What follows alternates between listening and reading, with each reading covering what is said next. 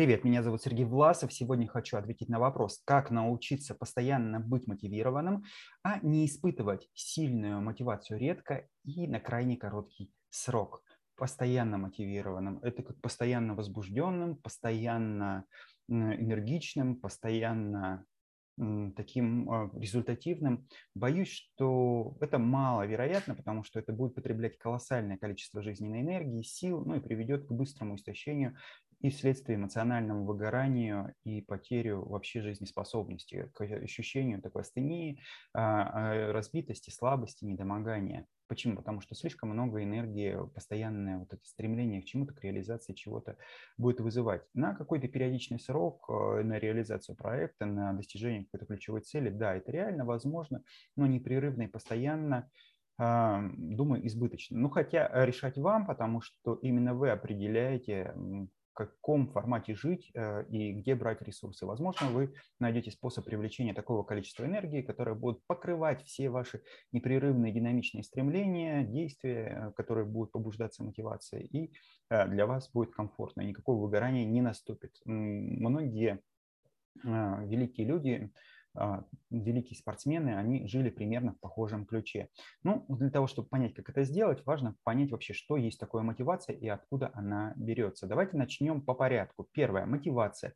Корень мод. Мод э, с чем ассоциируется? Мотор. Да, это побудитель к действию. То, что заставляет шевелиться. Что э, побуждает к действию? Чем побуждается к действию? Вот важные моменты. Ну, давайте начнем с того, что у каждого человека есть некие а, врожденные нормы, стандарты того, что человек должен иметь. Ну, например, у нас есть определенное количество часов, необходимое на сон, чтобы организм восстанавливался. Нам необходимо определенное количество пищи для того, чтобы быть а, сытым и нормально функционировать, не истощаться, не умирать с голоду, ну и не переполняться.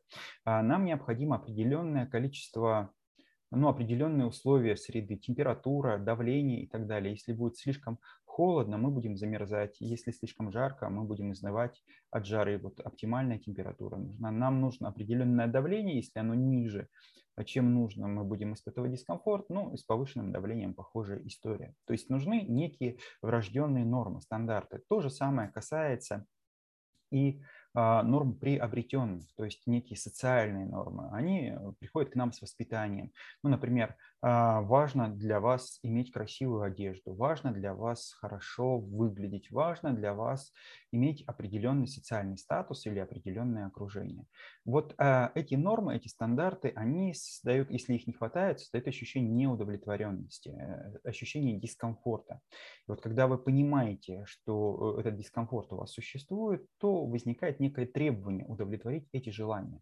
И вот это требование удовлетворить желания называется потребности, потребности. И вот как раз потребности э, и создают основание понимания потребностей, понимания, где у вас неудовлетворенность, чего вам сильно не хватает, для чего вам это нужно, где вам это поможет, э, почему это необходимо, и создают основу для мотивации, потому что мотивация это побудитель к удовлетворению как раз потребностей, то, что требуется.